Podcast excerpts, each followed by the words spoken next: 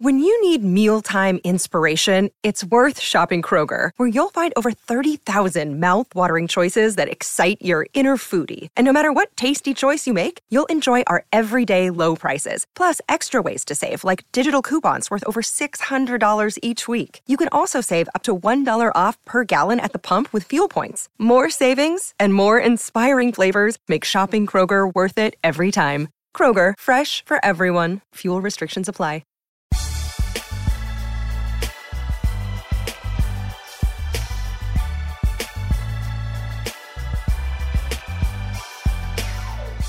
Ladies and gentlemen, welcome to the right time, a Wave Sports and Entertainment original presented by Prize Picks. My name is Bomani Jones. Thanks for watching us on YouTube. Thanks for listening wherever you get your podcast. Subscribe, like, rate us, review us, give us five stars. You only give us four stars. I'm inclined to believe you are a hater. It is that time of week where we have a guest join us. Check out her podcast, The Mina Kimes Show featuring Lenny, who may or may not be a dog. It talks about football with all kinds of football people. Mina Kimes, what's going on? You had a great meeting with Lenny this week. Or was it last, it was I last did. week? Sorry. Yeah, that's right. I did get to come through and meet Lenny. Lenny was a lot more chill than I expected him to be. We, we had a rapport. He was chill because, like all dogs, he picks up on the energy of the person he's meeting him. If they are afraid or tense, he responds in kind. You were very chill.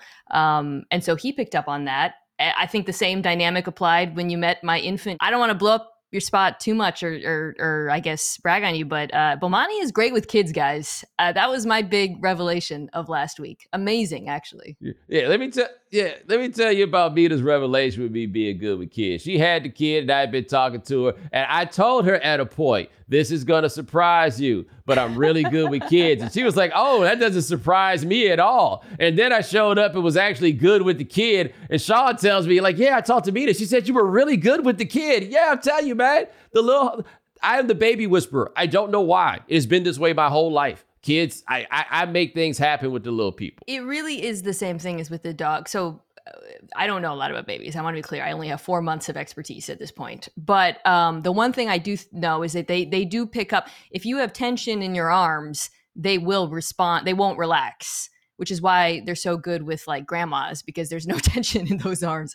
Uh, when you picked him up and held him, I just feel like you were so relaxed. He kind of melted into your arms, and I think that is your superpower: is that you're just very relaxed with him. Yeah, man, and, and altitude. They like they like being true, able yeah. to like get a good get some good elevation. One of the things that you lose when you become an adult is can't nobody ever just pick you up eight nine feet up in the air.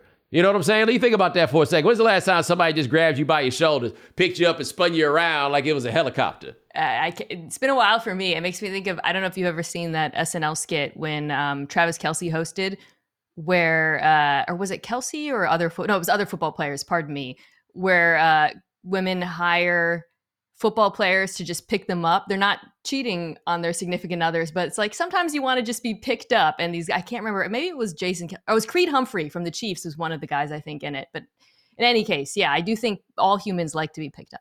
That's where the skinny dude can't win in the game, man. Like these women out here being like a man ain't a man if he can't pick you up and carry you. Hey, man, it might just be an L, right? Maybe, maybe, maybe we both need to go to the gym. I need to hit them weights and you need to run the track. I don't know, but some of us are just not gonna be out here giving you what's was it, I, the, I'm having the time of my life. Like we ain't gonna be able to dirty dancing up in this bad boy. Some of us just ain't equipped for that. Some of us are better at math, you know. Listen, I think it's fine. The- point is, you can pick up a baby, you can hold him from great heights. He enjoyed it. Uh, I enjoyed it because I enjoyed having the brief respite of you holding the baby. So I, it was a great visit. Uncle Bo uh, was in the house. Baby loved him. Dog loved him. Yeah, man, I'm coming back. I'm gonna check it out. Now, I want to ask you this as we get to talking about the football. Um, you and I have talked about this a little bit offline, but I don't think it's really getting enough attention. On one side of the bracket, the quarterbacks are Patrick Mahomes and Lamar Jackson. On the other side, they're Brock Purdy and Jared Goff. And no shade to those dudes, but one of them is going to go to the Super Bowl. One of them may be going to the Super Bowl for the second time. And what that tells us is the AFC got a whole different quarterback situation than the NFC has. Yes. Yeah. And it goes beyond Patrick Mahomes and Lamar Jackson. Like, you know, you for all of the Josh Allen discourse that's gone on this week, you can see you and I agree. He is one of clearly the best quarterbacks in the NFL. Joe Burrow is in the AFC. CJ Stroud now is in the AFC. I but I, I can't help but think like if I was one of these coaches picking between these jobs, I would want to stay the hell out of the AFC. I mean, there's still a bunch of jobs left open, but like, yeah, you go to the, the Titans just took the uh the Bengals offensive coordinator, Brian Callahan. I mean, I like what I saw from Will Levis, but how do you not look around that landscape and feel like mm, this isn't going to go like we're gonna? It's gonna be really hard for us to compete with these guys. I think in Tennessee, you look around like you can get myopic and be like, it is the AFC South, right? Like I feel like everybody's got a chance there, but even then, Trevor Lawrence might be the seventh best quarterback or the eighth best quarterback in the conference. Yeah. I, and, is, and, and for the hell he's caught, he's still pretty good. He is, yeah.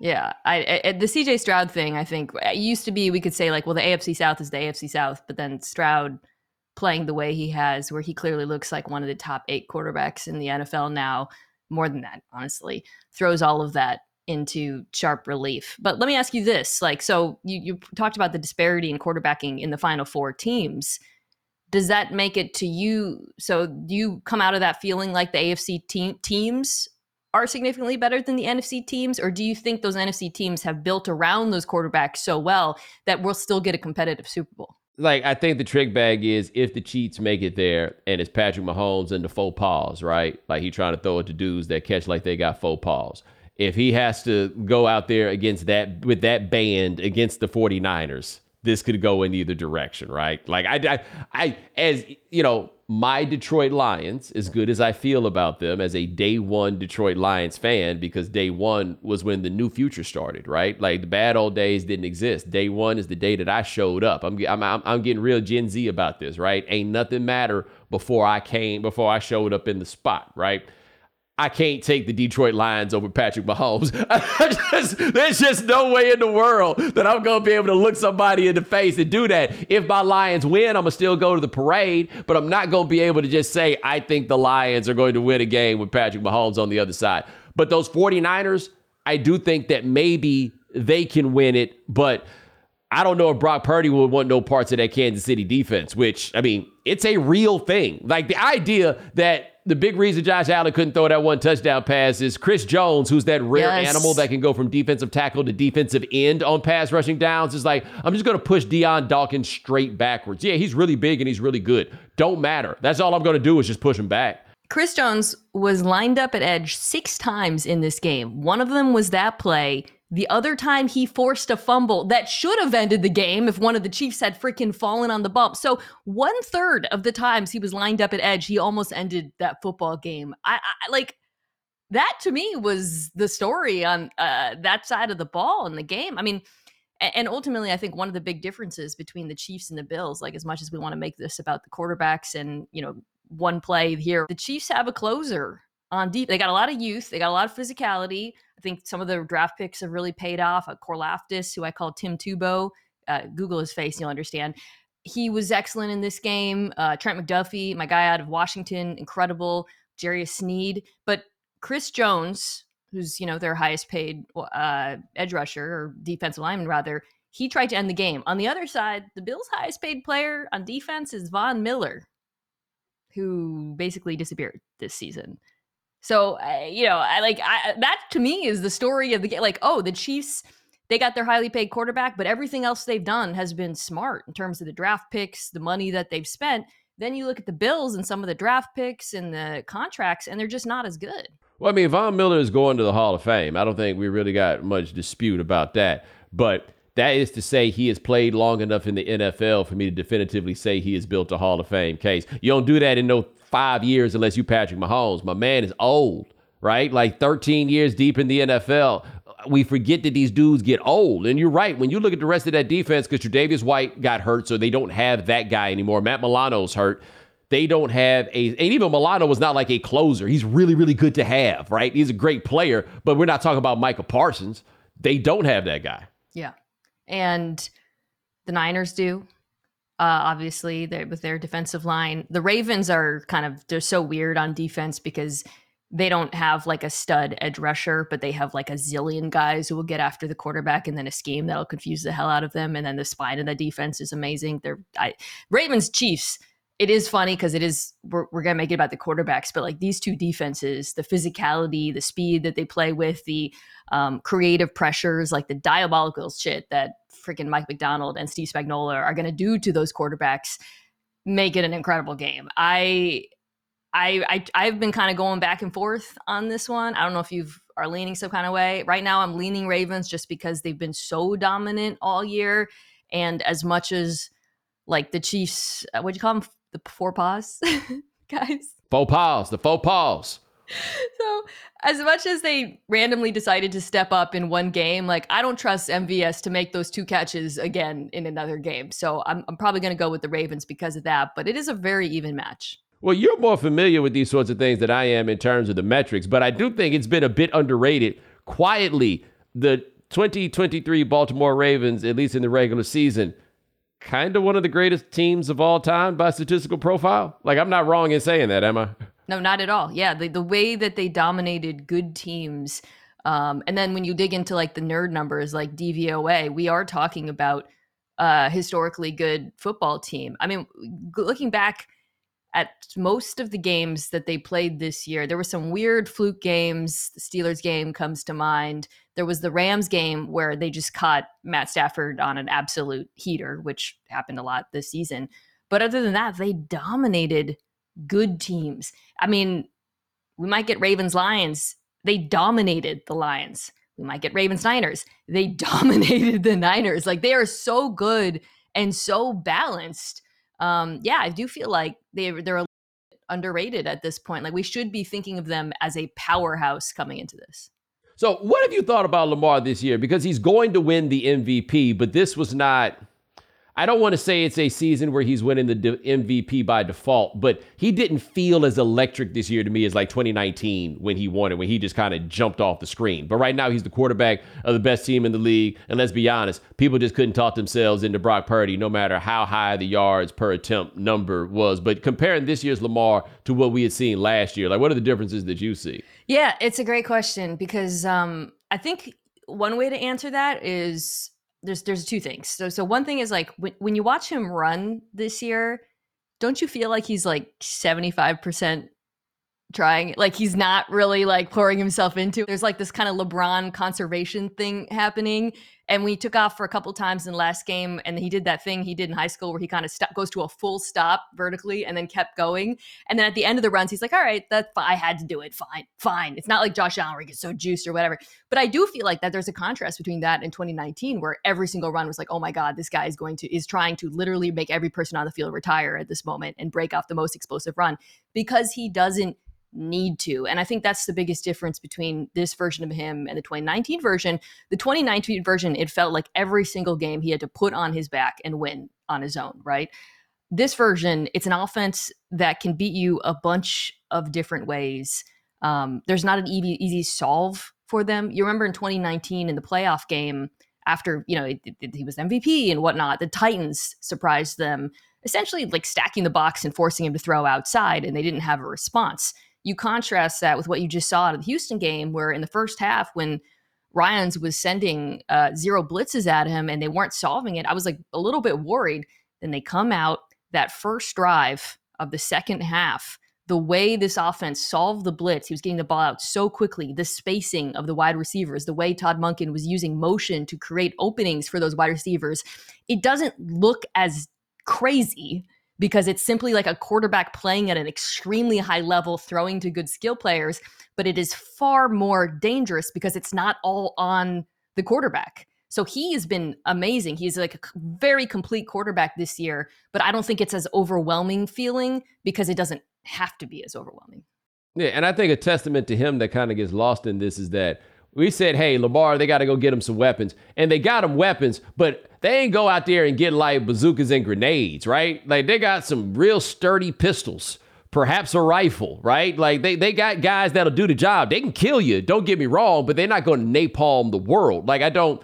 Odell Beckham is at that point of his career where he's a very good player, a competent player, probably, but we're not we're not talking about you wouldn't see that dude play and know that he was once really famous right? Like you would like he doesn't seem to be that. Mark Andrews is that guy, but he hasn't been able to play for weeks. Zay Flowers, I feel like is promising, right? But he, we're not we're not looking at like, like, a great player in this moment. They are great because Lamar Jackson is great. And I think the offense is really smart and like puts them in good positions. I can't I, I keep going back to the spacing. I can't tell you how many times the first four years or 2019 through 2022 with um Greg Roman calling the offense where I would just see two wide receivers like in the same space at the wrong time and not understand like and some of that by the way isn't just play calling it's how you coach them execution all of that.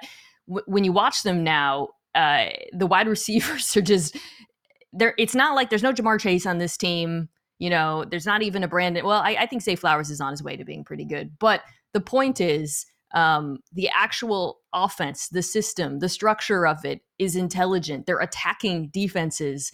Uh, there's a logic to the play calling in terms of the sequencing of it, one thing opening up another.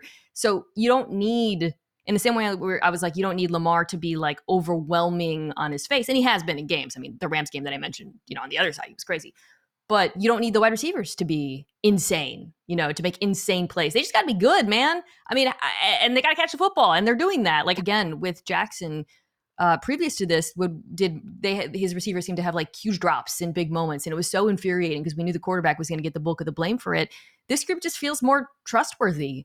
Um, I, yeah, I think that, and to that end, we talk about Lamar, we talk about the coaches, both sides amazing this front office did a really good job this offseason. You know, they probably overpaid Beckham, but if that's what it took to get him in the building, to get Lamar back, it was worth it. Yeah, it was kind of wild. This time last year, they had beef. Yeah.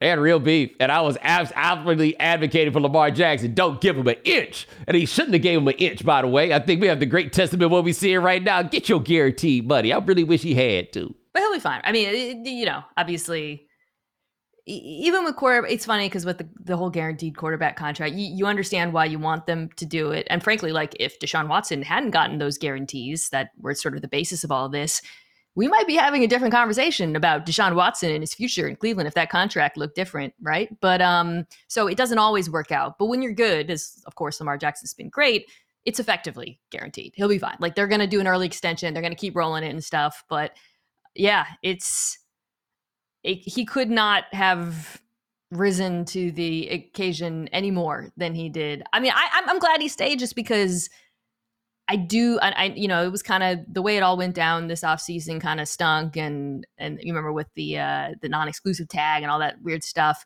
But I will say they built a really good team around him, and there is something to be said for staying in this not just the city with the staff you like, but also playing on the best team in football has to be pretty gratifying.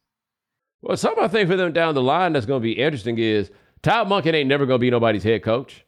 Like I don't like in all the things that he's done with Lamar Jackson this year, you have not heard his name come up in any of these. Like he's he it seems like he's not that guy, right? Like he's high end coordinator guy, which means he could be there for a minute. Like normally when you get a offense that goes this well with a coordinator like that, you're like, damn, man, we're gonna lose him next year, right? Like we know Ben Johnson's gonna leave Detroit at some point in the very near future, for example.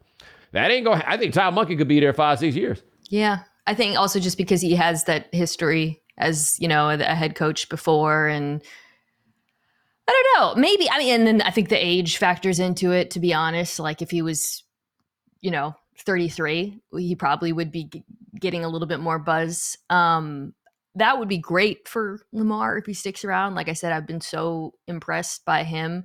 I'll be curious to see what happens with the D coordinator, who I, I, for my money, I would, he would be my number one choice of any of these guys. I mean, Bo, like what he's done to these Shanahan offenses, the Niners, the Dolphins, the Texans, same tree in the last round.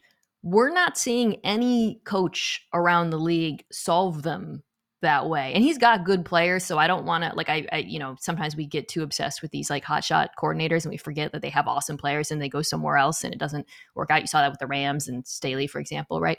But you know all, all of those players I have seen before. He has gotten the most out of them, uh, and the that defense from it, it is the most fun to watch in the NFL. Spags is pretty close, but like the stuff that they do is crazy.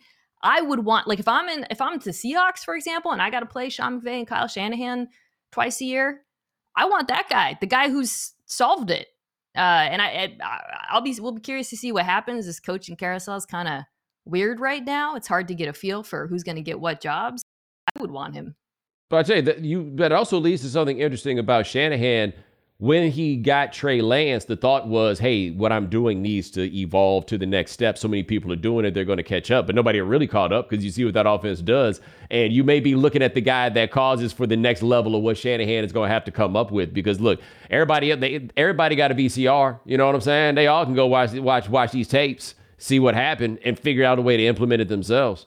Yeah, I I've been thinking about this because um, you got obviously they're playing the Chiefs, and one of the when I kind of preview or prepare for games, I'll go back and watch. Okay, who solved this defense? Who did a good job against them? You know, and, and the the best games, what I allude to, the Rams game, but uh, I don't like the, the Rams had a very dominant run game on the first drive. They were just slamming duo into them, and they were they were winning at the line of scrimmage. And then after that, Matt Stafford just went nuclear. That's not a plan I mean, eh, you, the Chiefs have Patrick Mahomes, so they might do it because he's Patrick Mahomes. But like when I watch this defense, this Ravens defense, which cuts back to your original point about how dominant this team is, there's no glaring weaknesses. But like, there's nothing like the Chiefs defense is great, but you can run on them. You can. You, the Bills have done it a couple times. I think the Ravens will be able to do it, especially you can spread to run on them, and the Ravens love doing that. I don't see that with this Ravens defense. Like I've been like trying to figure out what do you it, maybe there's an injury or something, but they don't have there's nothing that jumps out to me as something that you can attack with them, which is going to be a massive problem, not just in this round, but if they make it to the Super Bowl. No, I think you and I both agree that if the if uh, the Chiefs are going to win this, it's strictly going to be because hey, we got Jordan, the the Jordan figure of the NFL here. I don't understand how it is that people seem to be losing sight of the fact that man, he's everything, everything. When did he become underrated? Like, can you pinpoint a moment in the discourse when we stop we started taking him for granted. I know this is like a corny thing, and people do it with with LeBron too. But like, it really does feel like one, two things are I think have happened. One, I think people have taken it for granted a little bit, and then the other is people have kind of turned on him. I don't know if you feel that, but it feels like there's like an impatience or and maybe that's just pure dominance like with same with the patriots where people kind of turned on them like people are just tired of him being good for so long. But it felt to me like this year something changed with how people talk about him and feel about them. Well, I felt like it got weird when the 13 second game happened and we ignored the fact that Patrick Mahomes led a game tying drive that only took 13 seconds right? Like you can blame it on Leslie Frazier, you can blame it on whatever. You can talk about how unfair it was that the Bills didn't get the ball and overtime started. Somehow we have skipped over the fact that in 13 seconds, that guy took that team, and by the way, I recall it being pretty cold outside, took them down the field and got in a position for what was a very long field goal, as I recall, but it doesn't matter. They made it. That's when I was like, oh, okay, maybe this is a bit strange. They win the Super Bowl last year, right? And I feel like at that point, now he's hater proof. Like he's got MVPs, but he's also got Super Bowl rings. And we should be watching this like we watch Tiger Woods, where it's just like, oh, I don't, uh, what in the world is he going to do next? But it never got there. But also, there's nothing hateable about him. So you don't have people like Tom Brady. I could see, especially if you're just a hater, how you could hate Tom Brady. There's no real argument there against Mahomes. I don't, I don't, he did the quarterbacking, the little documentary that made people like Kirk Cousins. It made me like Patrick Mahomes more because I found out he has some dog in him. but it didn't go that way for America. I actually think he's kind of similar to Ray, not just in his greatness on the field, but like I've never heard anyone who's ever worked with or played for these guys say anything bad about either of them. Like, uh, they both just seem like pretty nice guys. I don't know. I just I, the, the closest I ever we we've seen to Patrick Mahomes getting real hate was after the Toney game when he flipped out about the call and the refs. Even that is like so freaking mild, and I felt like um. Okay, uh, I'll make this a little bit of myself with the comparison, but when you have a baby and the baby just cries, you can't get mad at the baby so you get mad at someone else. So the other day, like the baby was crying, and I heard my husband just screaming at the dog, Lenny. because you have to redirect your anger somewhere because you're filled with rage all the time, but you can't yell at a baby because it's just a baby. So you get, and this is, I think spouses get in fights a lot because of this, because of that. That's how I felt watching Patrick Mahomes freak out at the refs. I was like, oh, he can't yell at Toney and MVS and these, you know, boneheads around him. He's but he's mad. He is mad. So he's just like pointing that eh, in whatever direction he can. And by the way, Bo, credit to Patrick Mahomes because that dude never lost his shit at MVS. He and I would eh, he is a better man than me. And in this last game, MVS finally I, when you when when you saw him throw that ball, the slap fade, the first one down the sideline, crazy throw. What part of you thought MVS would catch it? Have you have you ever seen Necessary Roughness? Mm-mm. You need to see Necessary Roughness. Those of us who have seen it remember a character by the name of Featherstone. Don't throw it to stone hands. That's what it seemed like. That ball was gonna come on a perfect arc, and it was just it was it, it was gonna hit his head and sound like somebody was dribbling a basketball on a wood floor. Like it was just going to boom, boom, boom. Like you knew it was, there was no way, and he caught it like on his helmet, damn near. Like he just dropped it in there to where there's nothing you can do. Like, eh, that's part of the greatness of Mahomes, right? That he still made he's. I, this I don't want I don't want to sound like I'm over complimenting him because obviously that's the play. He's open. He's got one on one. It was cover one. It's the matchup he wants. He knows he can make that throw. But I'll be damned if I sure wouldn't have thrown an MVS in the playoffs in two big moments. oh no no no! Good for him. I would I don't know when the last time would have been that I had even talked to him. right? Like it, it just been that dude at work that you see and you don't say nothing to. Right? You just be like, all right, you know, he he over there. All right, everybody know where they're supposed to be. Cool. He'd be like, hey Pat, I got a question. All right, all right, um, Z49 on three. Let's go. Let's go. Go go, go over there, man. Just go over there. I ain't no way I'm throwing him the ball.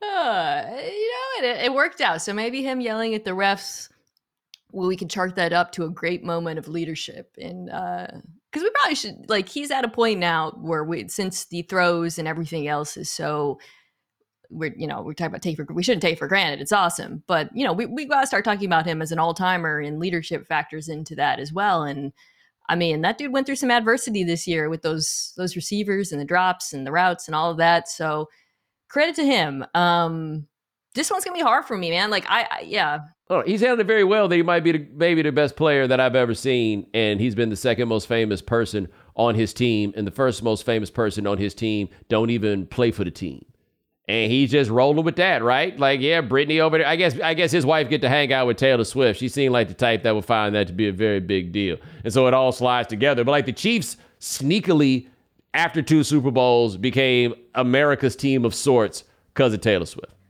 I wonder if he likes that that the the attention is a little bit off of him this I mean, maybe that's I always think it's better to be rich and not famous than famous and rich. You know, like that's the perfect, the sweet spot or whatever. I I have never gotten the impression. I know Patrick Mahomes commercials and he did the quarterback series. He doesn't seem to like relish fame. I don't. I I could be wrong about that. So maybe he likes the fact that the the heat is off of him a little bit. I'll tell you what though, Taylor's man. He stepped up. Looked like his old self. He did. That's scary. He did. He did. And his and his brother looked like a lunatic. Uh, but coming up next on the right time, we're gonna talk a little bit more about that and get you ready for the championship games.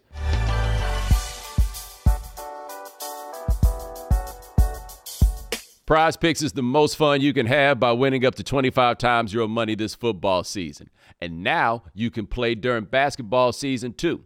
You just select two or more players, pick more or less on their projected stats, and place your entry. And with the NBA back, you can now pick combo projections across football and basketball from the Specials League, a league created specifically for combo projections that includes two or more players from different sports or leagues. Prize Picks is really simple to play. You can make your picks and submit your entry in less than 60 seconds. And if you stick around for the end of the show, you'll get to hear some picks from our producer, Sean, that can either help you win or make you fail miserably. So make sure you go to prizepicks.com slash Bomani and use code Bomani for a first deposit match up to $100. That's prizepicks.com slash Bomani. Prize Picks, daily fantasy sports made easy.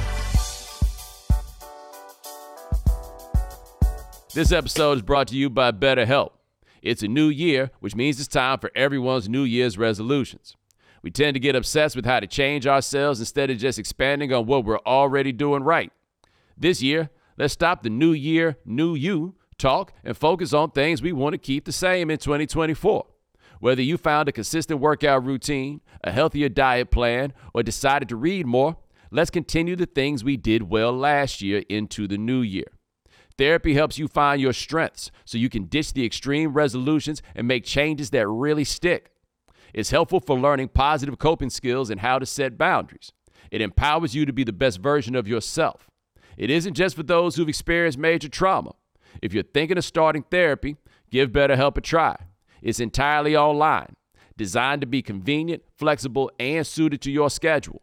Celebrate the progress you've already made. Visit betterhelp.com slash Bomani today to get 10% off your first month.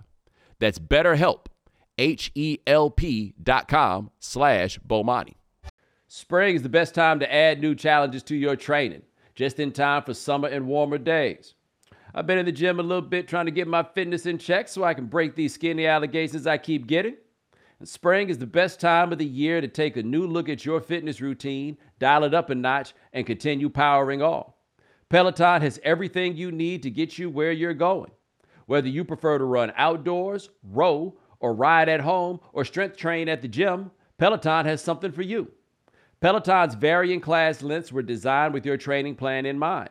Personalize your workout whether you'd like to add a 10 minute core session at the end of your strength class or take a 60 minute power zone ride to increase your endurance.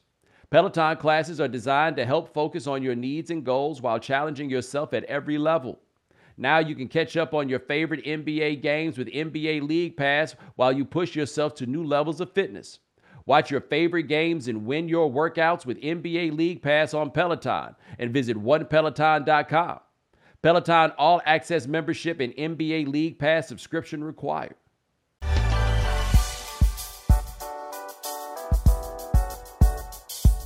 All right, Mina, right fast. Something that just dawned on me because I'm looking at ESPN.com's homepage and it's a picture of Kirk Cousins. And it's like, yo, I completely forgotten about this dude. He's going to be, somebody's got to decide where they're going to play for him next year. Like, there's this whole class of not good enough quarterbacks that we all know now are simply not good enough. And by the way, Tua Tagovailoa, for example, falls under this category. What are these teams supposed to do? Because you're not going to necessarily find one better than them, but you know they're not good enough. Okay. So I don't know if we've talked about this. I have actually warmed up to Kirk Cousins over the last couple of years. I think he's become a better quarterback. I know this is good. This yeah. Oh. I really because okay the, the, the the Shanahan quarterbacks let's the, you know who they are right the guys who are um in those schemes and who are you know good at operating them there's varying levels of them Kirk was always kind of the platonic ideal of Sean. The uh the guy I was about to say he got you. Uh, well, you know, speaking of got me, last time I I think this might have been the last time I did your show. So it was before then. I was kind of making fun of Kirk. I was like, he's just throwing up to Justin Jefferson and praying. And Dolphins fans repurposed that and pretended like I was talking about Tua and you and made hate videos out of it. So they used my Kirk slander to uh pretend it was Tua slander. But the irony is now I I'm higher on Kirk. Like I I really think he really is pushing the ball downfield more. He's been taking more risks and boy, watching that Minnesota offense without him, you sure found yourself missing Kirk Cousins. So uh, some teams around the league are definitely going to talk themselves into it. That's fair. I think he's still fatally flawed, right? Like I think that's the issue with him is he'll he'll throw it short of the sticks on fourth in the season. Like that, that's that's that that's still in the that's still in the offing with Kirk. But you're right. He has become a better player. And I think that Netflix documentary did a lot in the ways that people viewed him. I actually I actually came to like him a bit more during the pandemic when he had made the decision that he was not going to get that shot. I mean, which I thought was silly behavior, but at least he was willing to pay the cost of it, right? He's like, yeah, well, I just sit up here and I hold up all by myself and I don't go nowhere because, hey, th- I was like, hey, if you're willing to live like that, I respect you standing tall. Like Aaron Rodgers showed us that not everybody was kicking it like that. Like Kirk Cousins, I was like, okay, you you a you a real one, a real blank one. You can fill in the blank with a lot of different things, but a real one. But this gets us to what we talk about with the NFC and this whole league. you better have a guy. Like for the Colts, I hope for their, their sake that Anthony Richardson, who I'm incredibly high on, but I hope it really works for them because now they in the division with CJ Stroud. Like what you there aren't that many there aren't enough good quarterbacks, but there's so many excellent ones right now that you just look at yourself and just be like, damn, like I don't know what your Seahawks gonna do. They need a coach and they got to get a quarterback. Oh, I, I I'm actually very high in Geno Smith. I, I'm a big proponent of Geno Smith. Was yeah, he, I, he wasn't the problem. I'm telling you, I, someone who is like a, disproportionately locked into this team, often to the detriment of my own mental health. Um, Geno Smith is not why that team was losing games. They're losing games because defense. And it's been that case for years, which, by the way, is why they ultimately got Pete Carroll out the pain. I think the defense being below average for six years. Can you screenshot that? But um, Geno, like it, when you dig into the numbers, I mean, the first of all, on tape, he made still consistently some really impressive and accurate throws, but he really struggled on third down. He struggled on third down because the offensive line didn't protect him. I mean, he was getting rid of the ball very quickly, but um, a lot of times it wasn't enough. I, I would consider, I would, con- pardon me, I would continue to ride with him his contract's pretty manageable. It, I think next year it's about 31 mil, which I know sounds insane, but that's a manageable quarterback contract these days. Um, they're they're not in position to get a quarterback. Although my uh, my guy Mel Kiper put out his first mock and he had them taking JJ McCarthy at 16th. At which point I took my computer and I threw it into the ocean uh, but um, that's the clip that the uh, the Michigan fans are gonna find. But um, you know, I, I think Geno, you can absolutely win in the NFC with him. I, that's why, by the way, I think this job's pretty attractive. Like, there's definitely some things that need to be fixed on that roster. But when you look around that conference, I still think he's one of the best quarterbacks in the NFC. I really do. Now, see, I agree with you there. You know, and that's where you'll be in the division with the great Brock Purdy. Um, so, like, what are you willing to say about him in front of people? Because I don't always, yeah, I don't always know what I want to say about him in front of people. I mean, I give him this: he is not a game manager because to be a game, being a game manager is a mindset, and he does not possess that mindset at all. Yeah, um, I think that he is better than Jimmy Garoppolo. Let's start there because I think that's an important bar when you talk about this football team, a football team that made it to the Super Bowl with Jimmy Garoppolo. Were they able to upgrade the position? I think so. He's more willing to push the ball downfield. He makes plays with his legs. In the final drive against Green Bay, made a very big play with his legs on first down, I believe. Um, and that's a key distinction. So that is talk about Brock Purdy. We got you know, you're, first you're talking about this football team. What do they need out of the quarterback? Well, they got what they needed, which is improvement on the play of the prior quarterback. Um, I don't you know, I, I think for that offense, uh, he is a good quarterback. I think uh, this season he has put together some very impressive performances. I personally would not put him in the same tier as those quarterbacks in the AFC we've been talking about. But football's not played in a vacuum. We're not asking these four guys to square off in a Thunderdome on his team. You know what I mean? Like it, it, it it's kind of like okay, are we? If you were to power rank them uh, in a vacuum, that's one thing. But then when you power rank them on their own teams, it becomes another thing altogether. I actually felt, by the way, I said this on my pod, Bo, the Packers game was kind of useless from an information standpoint because my takeaway was, okay, he can't play in the rain. Well, it's not going to rain. So it's kind of, that is in, in kind of a microcosm for the Brock Purdy, th- right? It's like, okay, in a vacuum, he's probably not at this level, but he doesn't play in a vacuum. So, you know, we talk about the guys who are on the field and the guys who he plays with for San Francisco 49ers. They're they're they're special guys, and that is McCaffrey and uh, Samuel. They're both dingy, right? And that's that's where I think this is going to be interesting because I'm hoping, you know, my Lions. We've talked about this a bit, but one thing that'll be fun to watch in that is Kyle gets a bit big brained with it, right? He tries, he, he, he really tries to outsmart things. And Dan Campbell does not take that approach. Not that Dan Campbell isn't smart. He's just, they're not trying to beat you by outsmarting you, right? They might trick you a little bit. They might put a little wrinkle in there, but they just trying to beat you. Dan Campbell's also a better game manager than Kyle Shanahan. Like I yes, if we're talking about the coaching matchup, I trust the guy in Detroit more to manage the game, not to call plays. I, you know how I feel about Kyle Shanahan his play calling, but this last game, I we talk a lot about Purdy and whatever. Kyle Shanahan made some pretty wild decisions in game management. I NFL Live, I mentioned this like the end of the first half when he played for that rainy field goal when he had three timeouts and two minutes left.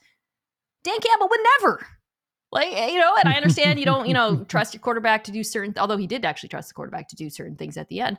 I, he, but I guess I think that's worth calling out because Kyle Shanahan has a history of doing this, of being too conservative, of punting, of mismanaging the clock, of taking timeouts wrong.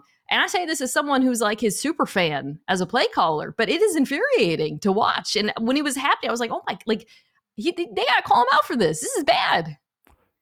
Have you have I ever told you my personal story in like adventures in big braindom that I like to use as a parable or public service announcement? So Please. when I was in, I think it was in eighth grade, I was in earth science, and the teacher in earth science would assign lab partner. Everybody would get a somewhat randomly assigned lab partner, but it was very clear after a point that part of the lesson that he was trying to teach was to put some of the smarter kids with some kids that weren't necessarily on the same level, right? Teach everybody how to, you know, it was a very it was a very helpful learning experience. But sometimes there'd be something that you do with your lab partner, and when you are expected to be the smart person, you are going to take the lead. And so we had this project where they gave us some scissors, some aluminum foil, and some straws and some tape, and we were supposed to make boats.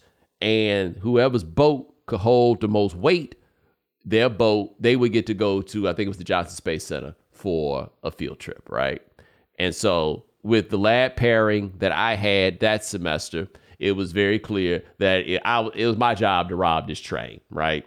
And I big brain that shit up, man. I thought about this, I thought about that. I was cutting in these angles. I was like, you do this with straw, da da da, made it.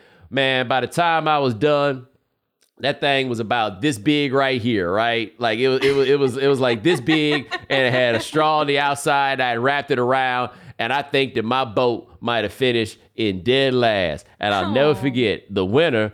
One of them was a reasonably smart young lady, but I do remember that her lab partner, like, and I'm not exaggerating here, he couldn't read by himself. Okay, and you know what? And you know what they both looked like? They both looked like a rectangle it was a rectangle a with straws on the side. That was all it was. Nobody. It looked like that thing must have took two minutes to make. It was a rectangle with straws on the side, and they got to go down to the space center and do all that because my big brain ass was out here or like I was like like it was bonsai, you know, like I was doing all this stuff, man. And my thing, that thing went straight to the bottom. The first weight they put in it. You know, like sometimes you need somebody, and I'm not saying that Dan Campbell can't read, but sometimes you need somebody just to make just to make just to make a rectangle with some straws on it. sometimes yeah. that's all you gotta do. So you're Kyle Shanahan in the analogy. I just want to make sure I'm, I'm following this right. Kyle Shanahan. Yeah, yeah, yeah. That was me. That, that, was me. That, that overly that ornate boat. Yeah, yeah. That's rough. Uh, well, also when you're a smart kid, you don't want to take the easy route because you want to show how smart you want to be impressive because you got like yes I'm not speaking from experience here but like uh you know when you, are just you're like okay you know an A A isn't enough I need that A plus plus I need Yes. By the way, how much do you think Earth, when we were to Earth Sciences kids, it was like the inner layer is the mantle and the core. Now, kids, it's like the world is gonna die. Like you're, you're it must be so different.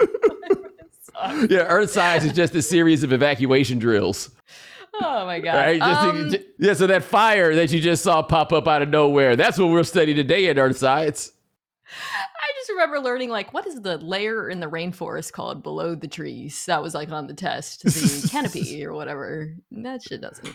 Right. Yeah. Um. We probably yeah, should have learned like, more about climate to, change. Right now they're like, there's this thing they used to have called rainforest. Once oh, upon a time, so it was forest where it rained so rough. Now that I got a kid, did we just get dark? Different.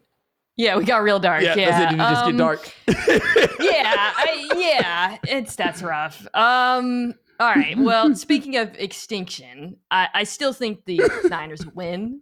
Uh, even though, yeah, I, I, I like the game man. I trust the game management of Dan Campbell more. I love the identity of that team, but Bo and you know, I the quarterback is who the quarterback is.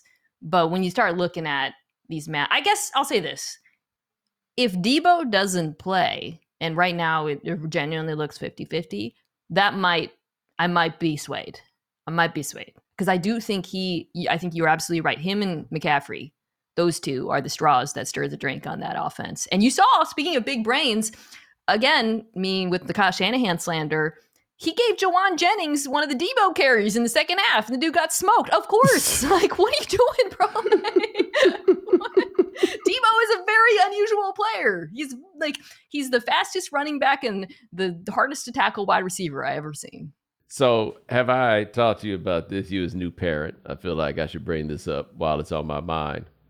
The fact that people call him Debo like it's his name, to me, is an example of poor parenting we can't like it said they it said they called him Debo because his dad like he would bully kids for stuff and his dad is like oh you like Debo and they just called him Debo and I'm like shouldn't y'all be nipping this behavior in the bud? Like like you're not supposed to be like yo it's so cool. Okay. my kid is like Debo. I saw him steal another kid's bike. Like I'm just telling you right now if I ever see if I ever see your little man running around with a boys will be boys shirt, which I take as another example of horrific parenting, that like that's how I feel about this. Like I think Debo seemed to turn out to be a responsible young man, but yeah, they was clearly they was clearly pushing him in a way where thank God he played football. Because if you act like Debo and you don't play football, you go to jail for that.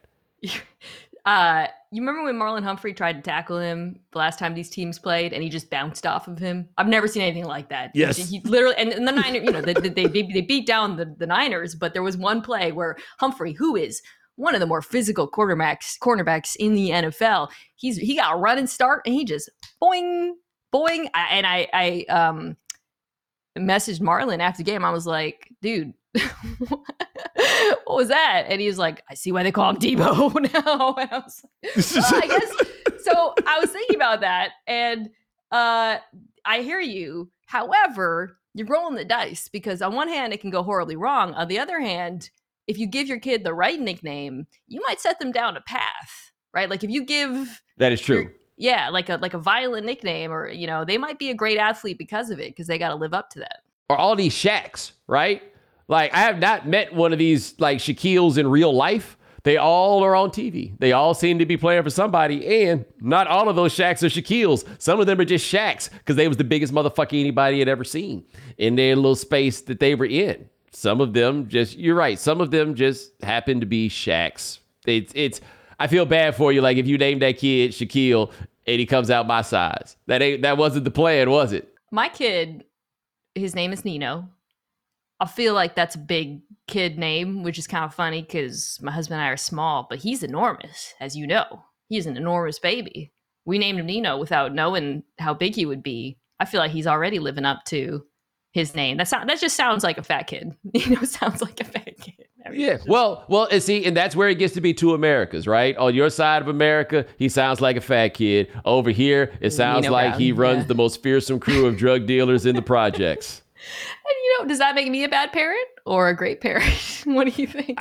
It's a tough call. It's a tough call. I think. I think. I think you hedged your bets, right? Like you, like you, you, you gave yourself one of two directions that we could go in uh, in the ultimate outcome. How, how do you feel while we're on this topic? I was thinking about this talking about Bobby Slowik. How do you feel about adults who still go by Bobby or Jimmy or Tim? You know what I mean? Who who have the sort of diminutive Yo, into adulthood? I was having this thought not too long ago, right? It's I think it's very interesting where like when does Billy become Bill? Like you don't call any kid College. Bill. They are Billy and I don't know what day you're supposed to. You can be Joe forever, but at some point you're probably unless you're a junior, you stop being Joey and you become the Joe. I feel like you get to be Bobby for your whole life. Like Bobby for for whatever reason that's a name that I am all the way cool with you riding out. And Bobby really? does not feel like a child's name to me. Yeah. Interesting. Billy does, um, Bobby doesn't. And Jimmy doesn't either. Jimmy feels like a name for your whole life. Yeah. Timmy, you can't you can't ride with Timmy into adulthood. You can't be. Nah. I feel like nah. if you do want to change it, college is when you you have the chance. college is when when you make that transition to college, especially if you're, you know, of the dork persuasion, as perhaps some people on this podcast might have been.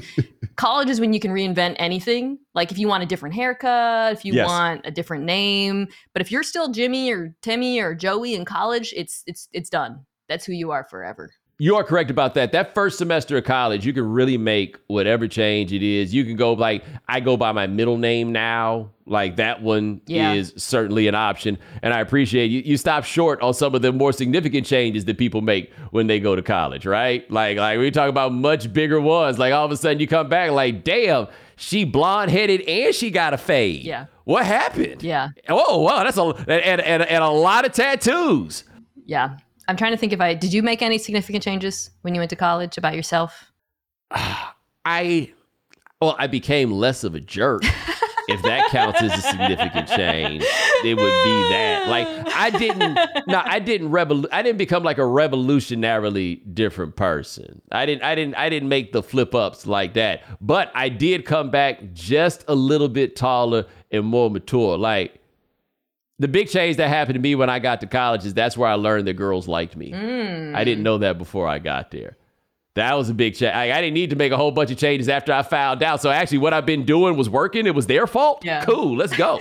I actually had a pretty similar dynamic going to college, I think, um, about terms of the opposite sex. Although I will say, um, being a girl at Yale probably contributed to that dynamic. Not to slander the appearance of the uh, the uh, population there, but uh, yeah, it's a little bit like being the best defender on the Eagles this year or something. You know, uh, it's definitely a comparison. well, well, the other thing that happens when you get to college in terms of like change of personality and direction of life or whatever, it's just kind of like when you smoke weed for the first time and how and how it goes from there. Yes. Like that that I think is a real important like course charter. I didn't get to that place till late in college, so it didn't really affect me. But I've seen the other people, right? Like it's the moment that you see the transition and you watch her be like, oh, she's the girl that can roll her own weed. That changes everything about where she goes and who she hangs out with and like who thinks she's really cool. It all goes in a whole different direction. That that that's an important point of inflection. Politics too, I would say. Like that's another one. But that again, that's very much an environment thing. But I, you know, I went to high school in Arizona. My politics didn't change when I got to college, but I got a hell of a lot louder about it once I left Arizona. uh, my parents did not love it. Well, dad. well, well, did Ye- did Yale have the split that somebody told me was the split at Duke, right? Which was the split was did your parents work for their money, Mm. right? Like, do your parents have jobs that support your lifestyle or not? Like, that was the differentiating factor in the student body. Yeah. Uh no, I don't think so. I like so my parents I didn't come from much money. My dad was in the military and and my experience was like there was a lot of mixing like, you know, because I mean, I don't think I realized at the time that I was hobnobbing with not just like the 1%, but like the point zero zero zero zero zero one percent. I mean, the first time I went to New York um you know, from uh Connecticut and stayed at a friend's house, it was across from the Met and like I didn't realize what that meant at Wow. the time. Like, oh, this is you know, like if you Wow. go, Google these people's parents, they're on the like you know Forbes lists and shit, you know. So, but so I think there was a lot of mixing at the time. I'll tell you what, there was not like politically less so, but I think from background, yeah, it was Mhm. it was pretty mixed together. And for those of you who watch Billions, Charles Rhodes Sr. lives across the street from the Met. exactly. Yeah. Just just just so you understand what kind of paper we talk about here. But we coming up on this. This is Mina Kimes. I want you to check her out on the Mina Kimes show featuring Lenny, who is an adorable dog that you know I've been holding that name his his his his daddy gave him against him for so long, but I liked him a lot better in person than I like Lenny Dykstra. Thank God. It was, you know, the name was a, more of a bit. It was kind of a joke, but uh, I'm glad you liked him. I know. I know. I, I, know. I'm glad you liked the baby. Uh, I'm glad you guys all met. It was a big momentous occasion. We know each other now for seven years, eight years. You and me, eight years. Oh, it's got to be more than that. Yeah, we, uh, we- I think we're closer to the like. I, if I'm not mistaken, you came to my house in Miami with Pablo in 2014. Yes. Speaking of smoking too much, yes, I remember that night. Uh, because you were living in the like 20th floor of that building in Miami back then. Yeah. That yeah. Yes. That was what I, that was the most impressive place I'll ever live in my life. That's the one where everybody walked in and was like, Yeah. "Damn, how you yeah, get here?" that was I, my first impression of you was like, oh, he's a baller, he's a high roller. Wow. Uh, I remember you had a whole closet of your and the shoes thing too. is, that place was 2000. I did. I did. And that place is $2,000 a month less than what I got in New York, which let me tell you something. It ain't no beach outside Yeah, this. Well, you're not going to tumble into the ocean because of climate change in New York. That place, that place is going to be one of the first to go. Speaking of earth science, fair. Yeah, oh, yeah. No, no, no. It's such bad news. It's such bad news. But Mina Kimes, thank you so much. I appreciate you. how we got there. Thanks for having me on. All right, no problem. Hey, uh, Sean, uh, you got PrizePicks for the people? I sure do, Bo. Um, if the any listeners were following my bets on Monday, they would have won a nice chunk of change. But that is neither here nor there. Uh, shout out to PrizePicks. They, I I know why you brought that up too. You brought that up because they've been out here giving you hell in these streets had- about those picks. You needed to make sure they knew. I had to defend myself a little. Hopefully, these picks go well. Uh, shout out to PrizePicks. Uh, Christian McCaffrey, there's a special on him. All he needs is 0.5 rushing yards. I'm going to take more there because that's an easy win. Justin Tucker, one and a half field goals made. I'll take more.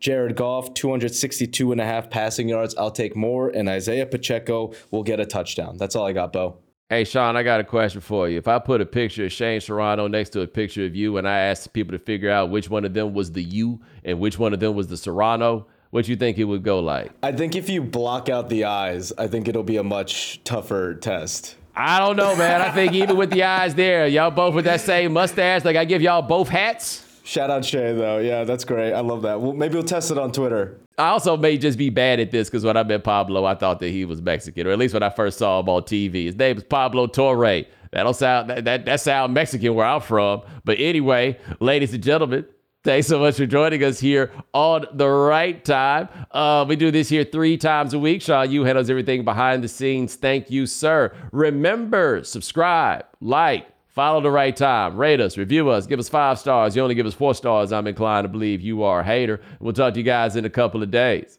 Take it easy.